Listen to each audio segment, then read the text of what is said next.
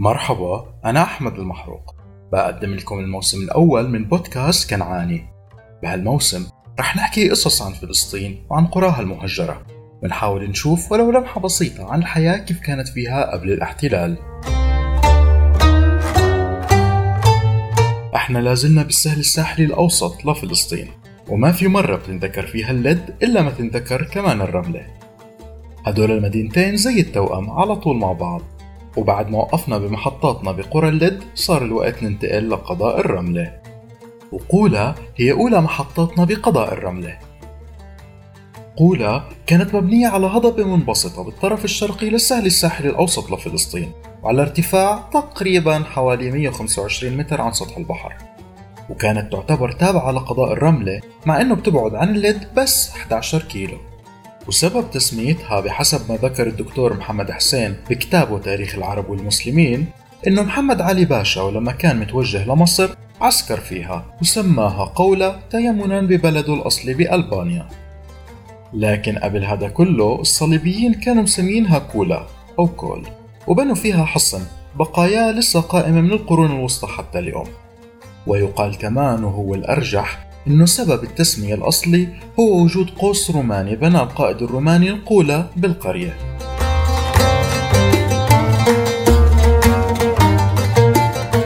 معظم بيوت القرية كانت مبنية من اللبن مبنية على مخطط على شكل نجمة تتمدد في مباني القرية على شكل محاور بمحاذاة الطرق والدروب الخارجية. فكانت القرية موجودة على طريق الليد بيت نبالة مجد اليابا واللي كانت بتكمل لحيفا شمالا. ومربوطة كمان بطرق فرعية بقرى مجاورة مثل مزيرعة والطيرة ورنتيس وغيرهم. وبتمتاز القرية بأراضيها وبتربتها الزراعية. فكانت بتنتج الحبوب والخضار والفواكه معتمدة على مية المطر. هذا غير بساتين الزيتون والحمضيات والعنب واللوز. بأواخر عهد الانتداب توسعت القرية كتير واتجه نموها العمراني بمحورين. غربي بمحاذاة الدرب اللي بيودي للسكة الحديدية وجنوبي جهة الطريق اللي بتودي لرنديس. وكان بيتوسط القرية مسجد وشوية دكاكين ومدرسة ابتدائية تأسست عام 1919 واللي كان بأمها عدد من طلاب القرى المجاورة كمان. وكان يقدر عدد سكان قولة عام 1945 بأكثر من ألف نسمة.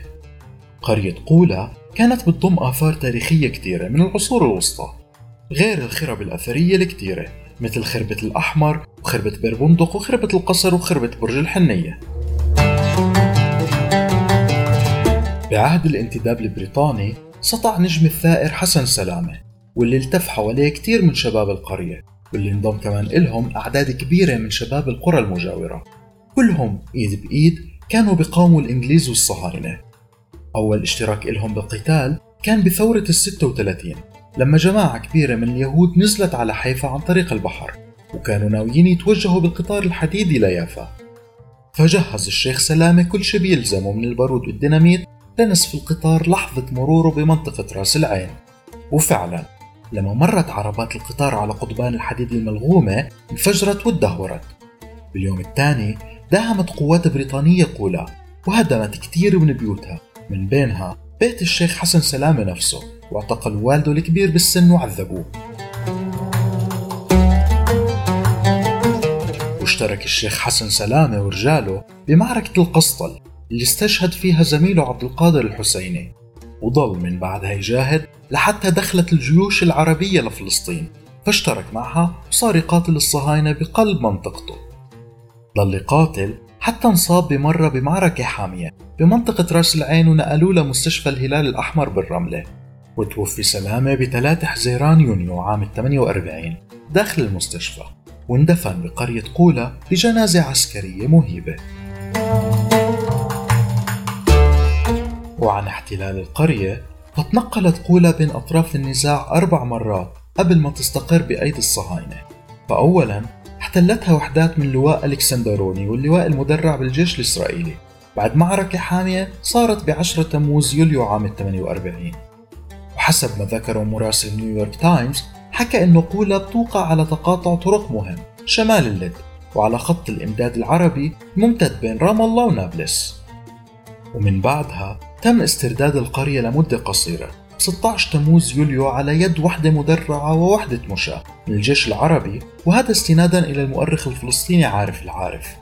بعصر اليوم نفسه شنت وحدات من اللواء المدرع الإسرائيلي وفصيلين من المشاة هجوم مضاد واحتلوها مرة تانية.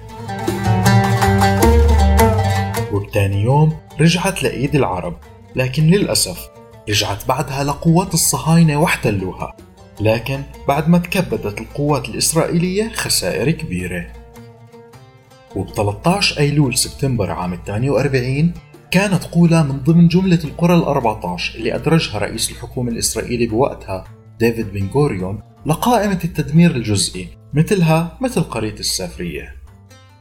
بالنسبة لواقعنا اليوم فصار في غابة من الشجر بتغطي معظم أنحاء القرية وفوق البقايا من البيوت المهدمة. وبينبت بالموقع نباتات الصبار وشجر التين والتوت وشجر الكينا والمعلم الوحيد الباقي فيها هو المدرسة المبنية بالجهة الغربية من القرية. قرية قولا هي من القرى اللي لم يتم بناء أي مستعمرة عليها وأقرب مستعمرة هي اللي تم إنشائها على أراضي الطيرة القريبة. يمكن تهجرت قرية قولا لكنها لا زالت شوكة بحل الصهاينة. دوقتهم الويل من زمان.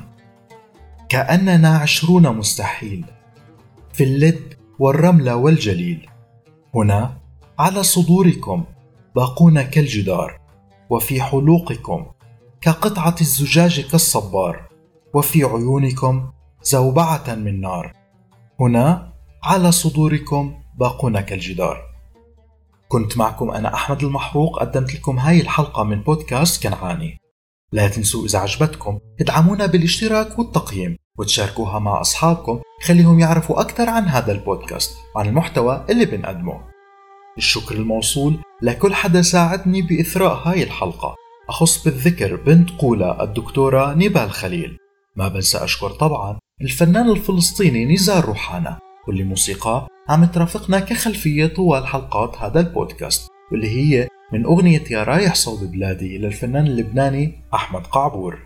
شكرا كتير وإلى اللقاء مع بودكاست كنعاني جديد. يا رايح صوب بلادي دخلك وصي السلام. بلغ أهلي وولادي مشتاق لهم رب الحمام. وقلبي إني أنادي بعدها ممنوع الأحلام. إلا أيام ببالي إلا أيام ببالي والله بتعز الأيام